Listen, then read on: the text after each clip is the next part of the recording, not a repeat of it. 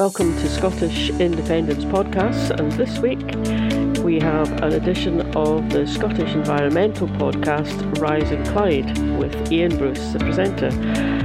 COP28 is just getting underway over in Dubai, and Iain has got together a panel of guests to talk about what we might expect from this latest COP, and maybe also what we can't expect from it. Here he is. Hello and welcome to Rising Clyde, the Scottish Climate Justice Show. I'm Iain Bruce in Glasgow. COP, the United Nations annual meeting to discuss how to confront the climate crisis, is upon us yet again. This time, COP28 is happening in Dubai, in the United Arab Emirates. That is, I think, the world's seventh biggest exporter of oil. And the president of the COP28 is none other than the president of the Abu Dhabi National Oil Company. Not surprisingly, that's raised some eyebrows. And what's more, this, of course, comes at the end of what looks like being, or is already, the hottest year ever recorded globally.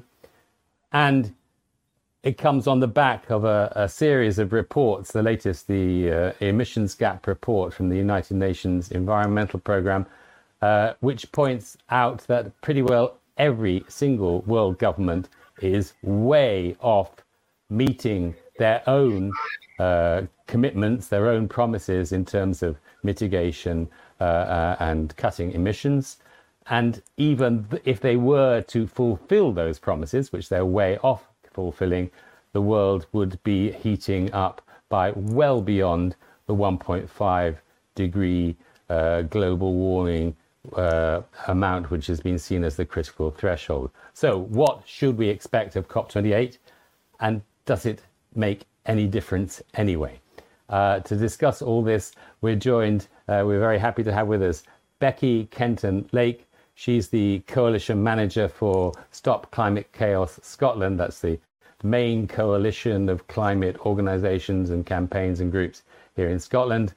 And joining us from Colombia, Nathan Thanki is a veteran of many COPs. He was essential in organising the COP26 coalition when COP26 was here in Glasgow a couple of years ago, and he's now working in Colombia with the Fossil Fuel Non-Proliferation Treaty Initiative. Thank you so much to both of you for being with us. Becky, Scottish First Minister Humza Yousaf and his team are heading to Abu Dhabi. The climate movement here in Glasgow is gearing up for the Global Day of Action on the 9th of December. Tell us a little bit about how Scotland's looking at COP28, what the movement, what are the movement's demands and messages ahead of that Global Day of Action on December the 9th? Thanks, Iain. Yeah, it's amazing that it's already been 2 years since the COP26 in Glasgow. I feel like there is still some connection, to the process every year when it comes around now in Scotland. There's definitely still more media interest here, more kind of interest from the climate movement and the community here than there would have been, I think, without us hosting a couple of years ago. So in terms of kind of this year's COP, it feels like there's kind of two really important aspects that people in Scotland are kind of organising around. And the first is obviously the kind of international solidarity aspect. As you've already said, Iain, it's likely to be confirmed that this will be the hottest year ever for the world. We're seeing, increasingly devastating impacts in every corner of the planet. And again, the COP has been hosted in a country where no protest or mobilisations are actually allowed to take place. So it feels like it's more important than ever, as we did in Egypt, for Egypt last year as well, that we come out in Scotland to show international solidarity with the most impacted communities around the world and show that we stand in solidarity with people that are experiencing the most impacts and also aren't able to come out on the streets and have their voice. The second aspect I think that's really relevant to people in Scotland is that we've seen the last few months, rolling back on climate policies by the UK government. We've seen a lack of action over the last few years by the Scottish government, although they're still kind of saying all the right things and they still seem to be having kind of positive intentions. We're just seeing that lack of action and lack of delivery that we need so urgently in this kind of crucial decade for action. So it really feels like there's a lot of concern around, policy has been rolled back and the lack of action. And in Scotland, there is a new climate change plan that was due to be published in November, which is a really crucial document that was due to be setting out exactly how Scotland would get on track to meet its legal climate targets across all different sectors. But that has now been delayed until the new year, and it might not even appear until kind of spring 2024. So I think there's a lot of concern around people, and it feels like the 9th of December is a really key moment to come together. We've got national and grassroots organisations all organising together, and we'll be coming together on the day. So really looking forward to that being a kind of key moment to bring everyone together and hear from some inspiring speakers and really show that people in Scotland wanting urgent action.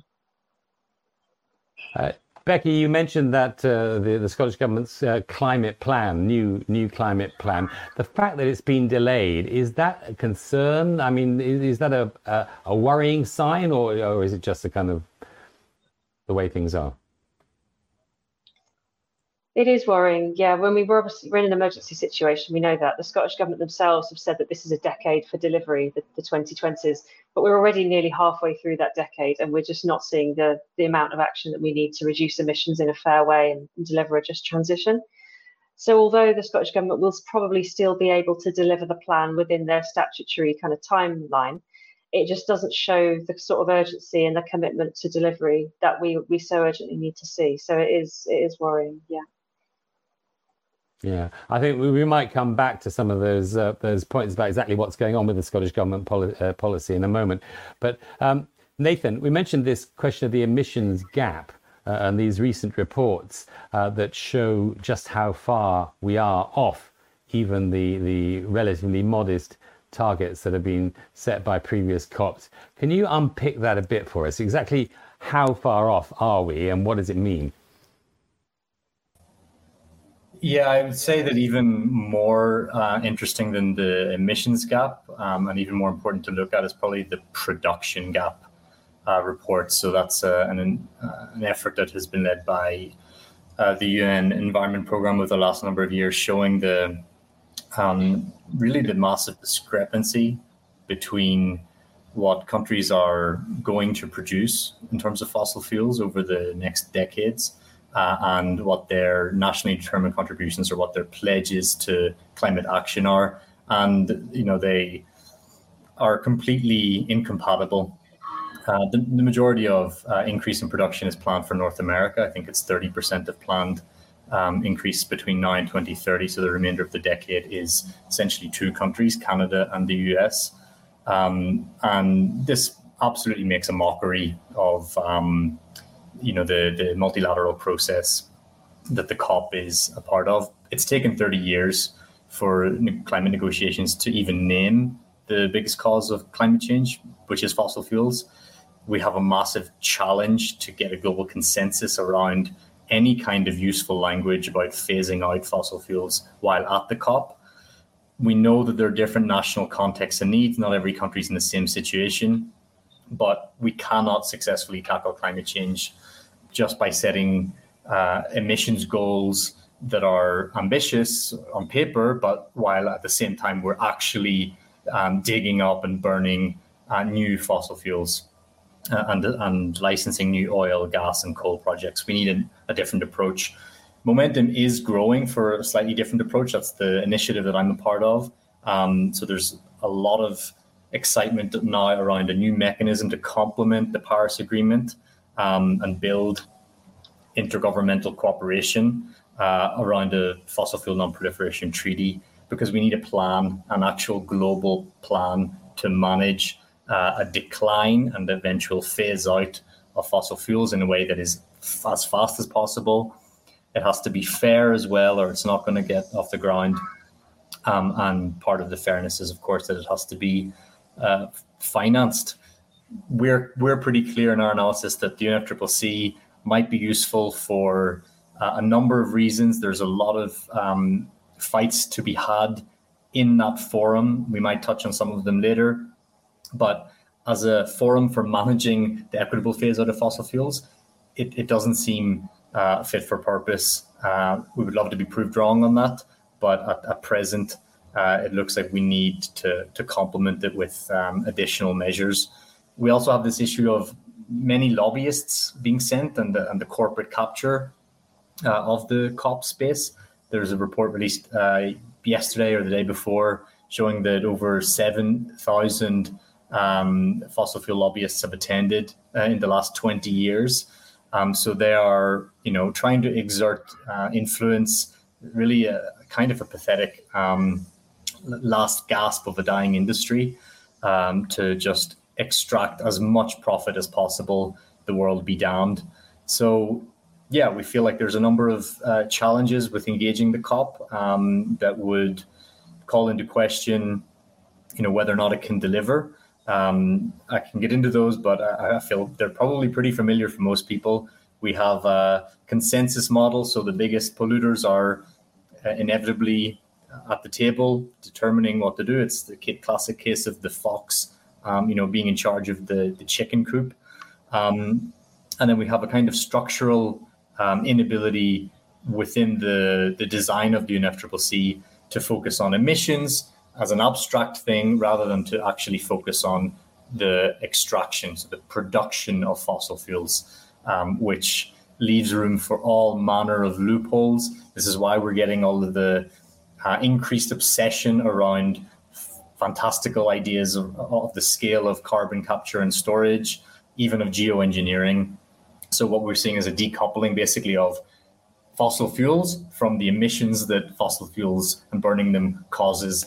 There's many other reasons why we need to phase out from fossil fuels, health challenges, questions around democracy, damage to local community and ecosystems. So it's not only an emissions issue, but even from an emissions issue, we can't decouple emissions from fossil fuel production.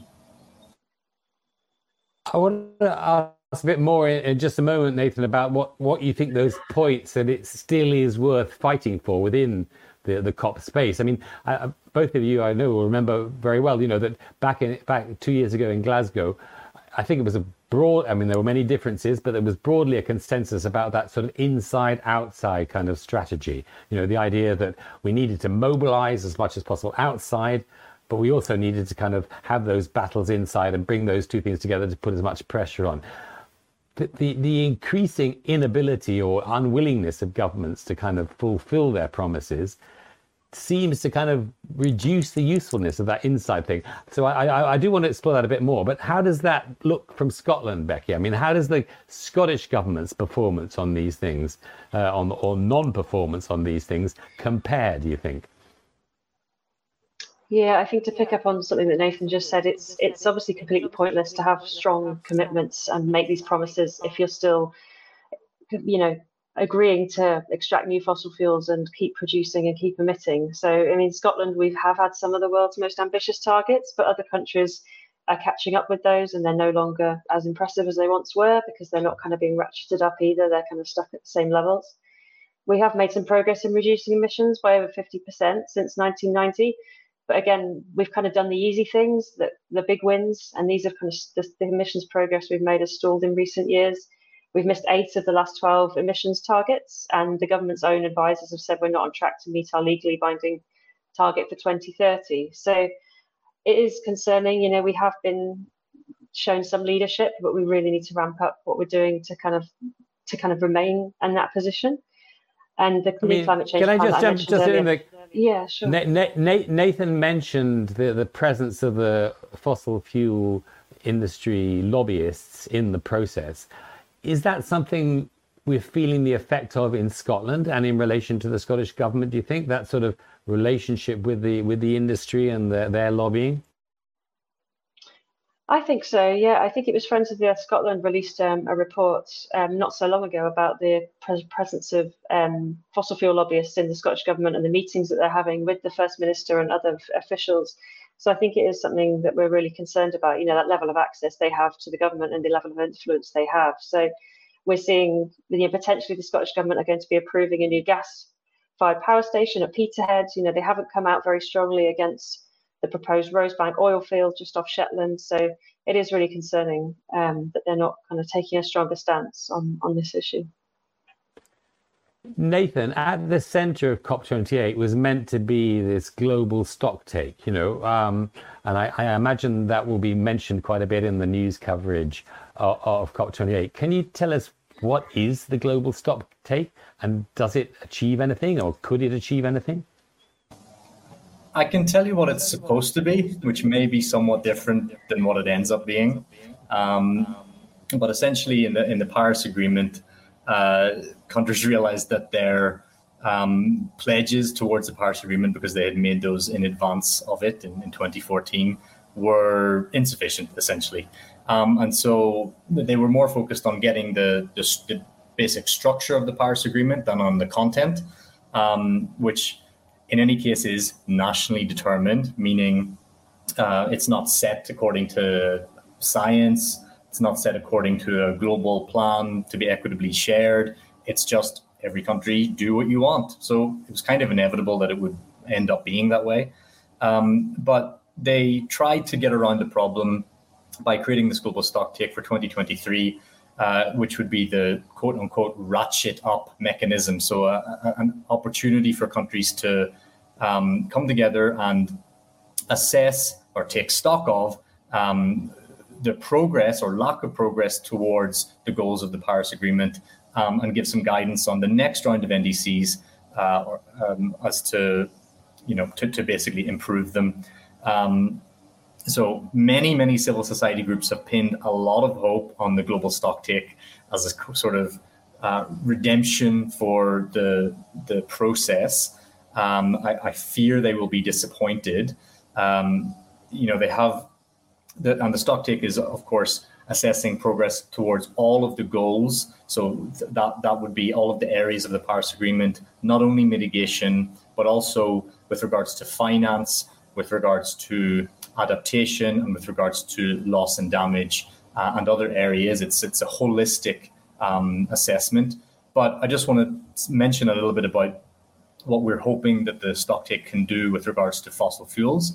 As one of the key fights, we really think that they should decide to cease new oil, gas, and coal exploration and development in an equitable way. So, with the most wealthy and industrialized countries moving first and fastest, and doing so in a way that actually is in line with the science and with what the IPCC says we need to reduce greenhouse gas emissions by. And coupled with that, there's a big push for a complementary renewable energy target. There's a number of different targets floating around at the minute. And as always, the devil will be in the detail. Is this a target that is linked to fossil fuels, meaning that it would result in the displacement of fossil fuel? Or is it just a target that would increase overall capacity, which is probably not what we need. We need to address the problem at source. And there's many issues also with the mineral extraction related to renewable energy and land rights as well that need to be factored in to that. So, there are issues there. But I think one of the key fights really with the global stocktake isn't actually about any one area, any one thematic area, whether that's fossil fuels or finance. They're all key and they're all contentious. But actually, I would suggest that one of the main challenges is that this question of how do we actually understand our arrival to this point in time? It's a both retrospective exercise as well as a forward-looking one. But in the retrospective part of it, we have a real challenge because we know that the history of climate change doesn't start in 1990 when the UNFCCC is agreed. It starts much earlier with industrial capitalism and sort of even the colonial era being really responsible for a massive spike in emissions that then just has continued since that time. So there's a big fight about how to take stock and how to include historical responsibility within the frame of the global stocktake. And our usual suspect, the United States of America, as the greatest historical polluter, is adamant that should not be mentioned at all. Unfortunately, the United States was the co-facilitator of basically the process that will feed into this political outcome of the global stocktake in Dubai. So they kind of rigged the input somewhat by really reducing the significance of any mention of historical responsibility, even though all of the input from parties had given this immense priority. We're not going to understand anything about our current position if we don't understand where we've come from. And we're also not going to be able to give any guidance on what we should do in the future that will be acceptable to parties if that also doesn't take into consideration the fact that some countries have polluted a hell of a lot more than others. Nathan, so let me just get something clear. There seems to be a lot of talk at the moment in the mainstream press and commentators. And I think this partly came out of a meeting between Presidents Biden and Xi Jinping about this sort of tripling renewables by, I can't remember what the target is now, but that idea of tripling the capacity for renewable energy, you don't see as being a kind of particularly useful path. Am I understanding you right? It depends. Of course, we need to increase renewable energy capacity. The tripling goal is just sort of pulled out of nowhere, whether that, not exactly science-based, but a politically determined figure. Other figures include a 1.5 terawatt increase in capacity annually. The thing with this is really, as I said at the beginning, does this result in a reduction in fossil fuels, or is it just adding renewable energy capacity onto existing and expanding fossil fuel derived supply? So that's the problem that we face. If we're just adding renewable energy onto fossil fuels, we're not going to get anywhere. And similarly, this is a very difficult topic that no one wants to touch with a long pole, but we actually have to reduce essentially demand, energy demand going into the future, while at the same time increasing access to energy, because there's 1 billion people on Earth that don't have access to electricity or don't have adequate access to electricity. So, we're talking in global goals about universal kind of numbers, and it actually doesn't work like that. There will be people that need to dramatically increase their consumption of energy, and there will be people, far fewer, who need to really significantly decrease their consumption. And these are the elites in all of our countries that really overconsume, and it's not in order to survive, it's in order to really live lives of luxury.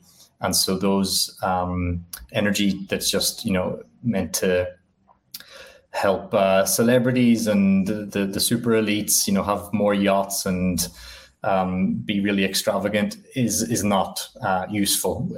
Any extra capacity that we have should be going towards those in the world, which there are many who need it in order to live dignified lives. Becky, what role do you think Humza Yousaf and his Scottish government team can, if any, can usefully play in Dubai at COP28? And what kind of demands is the movement putting on them to do there? Yeah, so Scotland has an interesting role at COPs because it's not an official party to the talks like the UK government or other kind of countries. So we believe that they can play a really helpful role as that non-state actor by kind of championing the cause of the Global South and really kind of pushing ahead on and showing kind of leadership on some of the key issues. So we saw this a couple of years ago at COP26 when Nicola Sturgeon really championed the issue of loss and damage, and the Scottish government then became the first nation to pledge funds. Although they themselves would admit it was a drop in the ocean, it was a really important moment for kind of breaking that logjam and kind of encouraging other countries to act.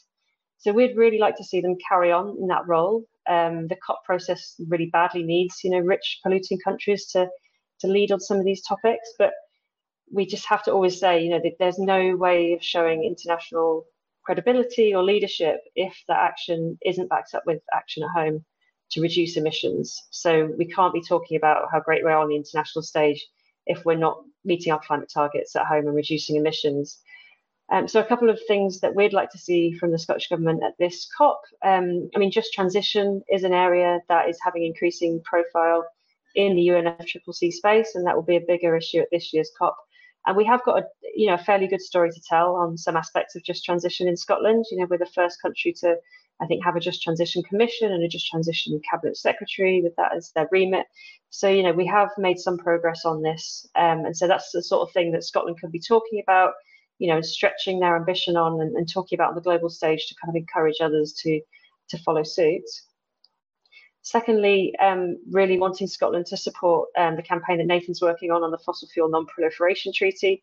If the Scottish Government give it backing to that, it would be a really positive indication that they are looking to fairly kind of transition away from fossil fuels, and supporting that global campaign, I think, would be a really powerful step. So that's just a couple of examples of things we're wanting them to be talking about at this year's COP. Is that feasible? I mean, is it likely or possible? I mean, either of you, actually, Nathan or Becky, that the Scottish Government, I don't know, or would sign up to the Non-Proliferation Treaty? All things are possible, Ian. Politics is the art of making things even more possible. So I don't see why not. And a strong signal from Scotland, as Becky said, would do wonders, I think, for encouraging others. We have very few countries in the global north and in Europe in particular that are openly calling for a fossil fuel non-proliferation treaty. The countries that are doing so are in the global south. So a signal from a global north country would be excellent, even if that country is not a party to the UNFCCC. So yeah, Scotland would be very welcome to make a splash at the COP and, you know, follow on from its leadership with regards to loss and damage to, a just transition away from fossil fuels. So maybe we could make that one of the slogans for the Global Day of Action. Might be a bit late by then, Becky, but it's certainly it'd be an interesting concrete thing to demand. Yeah.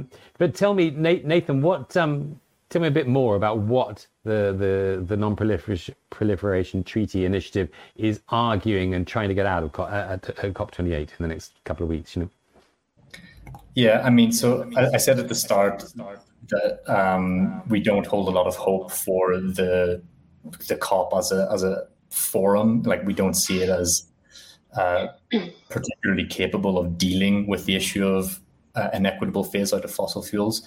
But that's not just a position that we have just because. So we are also engaging in it and hoping that, you know, it could deliver. I think that if it delivered a recognition on the need to address all fossil fuels, recognition of that production gap report that I already mentioned, and if it recognized the need to address the full life cycle of fossil fuels, including production, transportation, consumption, if it recognized the need to end the expansion, so no new projects, as the first step in a phase out and as a necessary step in keeping to 1.5, if it committed to an equitable phase out of fossil fuels without all of these loopholes and qualifiers of will it be unabated or other false solutions, if there was also a clear link between phase out and these considerations around equity, around the common and differentiated responsibilities that countries have, if the phase out was supported. Like, if we can talk about phase out all day long, but there are many countries that would love to phase out fossil fuels, would love a just transition, but are very economically dependent on fossil fuel income, usually because they export it.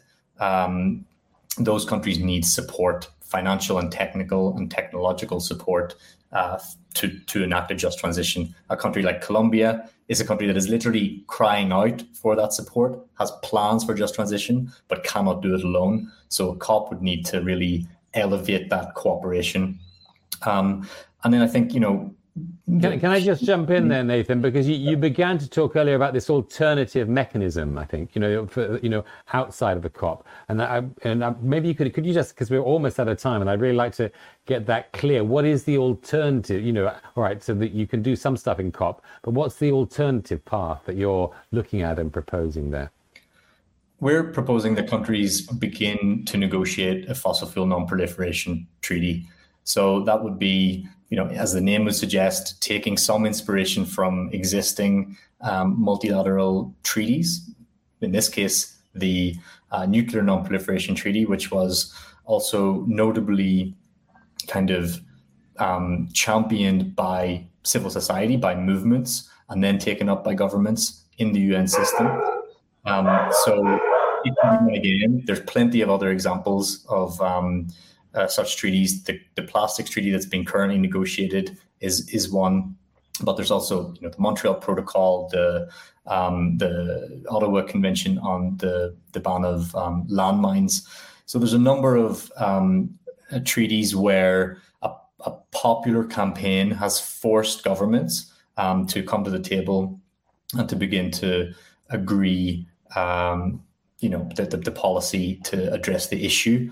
In the case of fossil fuels, it's obviously a much harder issue because kind of our whole economy is built around fossil fuels. So it's not as simple as, the CFCs or landmines. We don't have a landmine-based economy, although, we do have a war-based economy. So it's somewhat similar.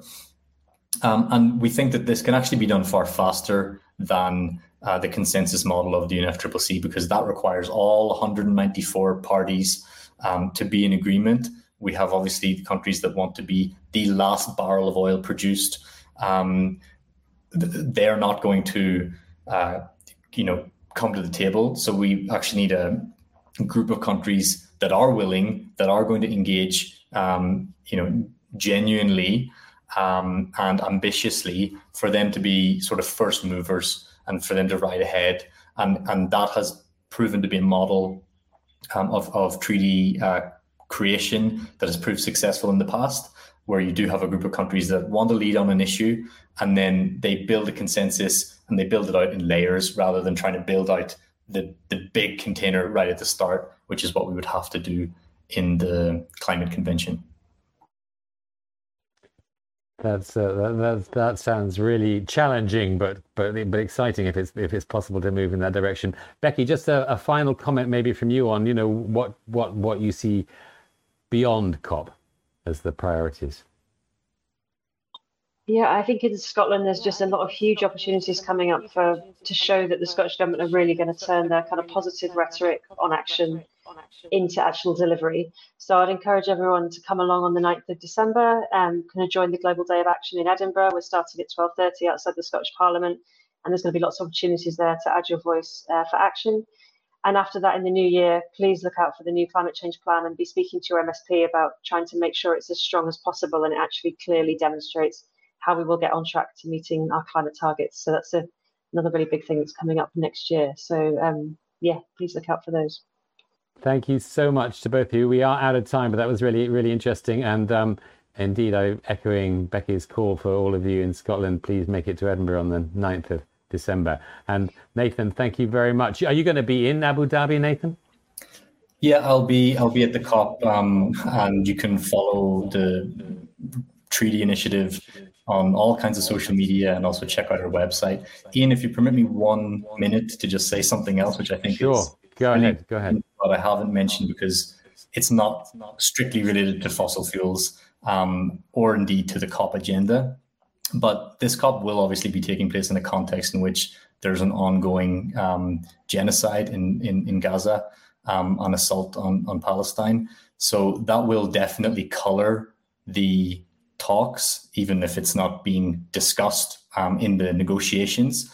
And I think that is also going to really be a key issue for civil society and social movements who are going to repeatedly and clearly issue the call for a ceasefire, for a true ceasefire, not a humanitarian pause or a breather before the bombing commences, but an actual ceasefire and for justice for Palestine. So that's going to be very live. I would watch out for that.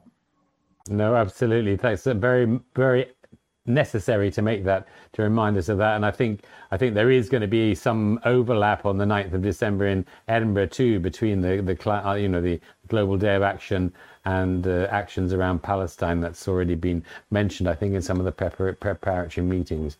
But thank you so much to both of you. I'm sorry we don't have any more time, but that's all we have time for this episode of Rising Clyde. I'm Iain Bruce in Glasgow. Until next time.